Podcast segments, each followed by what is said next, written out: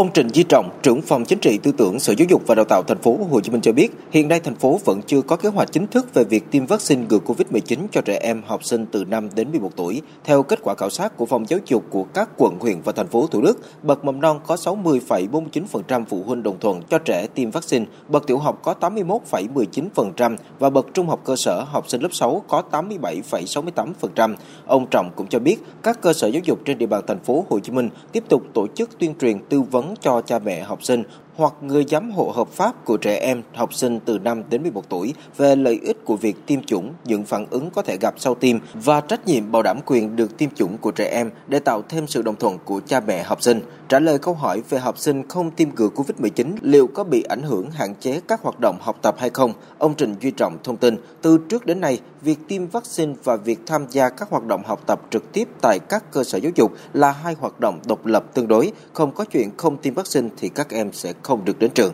Trong công tác à, thực hiện các biện pháp phòng chống dịch thì đối với những à, trẻ, đối với học sinh mà chưa tiêm vaccine thì sẽ có cái sự quan tâm và có những cái biện pháp nó à, chăm lo cho các em cũng như là làm sao để bảo vệ các em tốt nhất à, chứ còn không có hạn chế cái chuyện các em đến cơ sở học tập cũng như tham gia các hoạt động giáo dục cùng với lại là các bạn ở trong trong lớp trong trường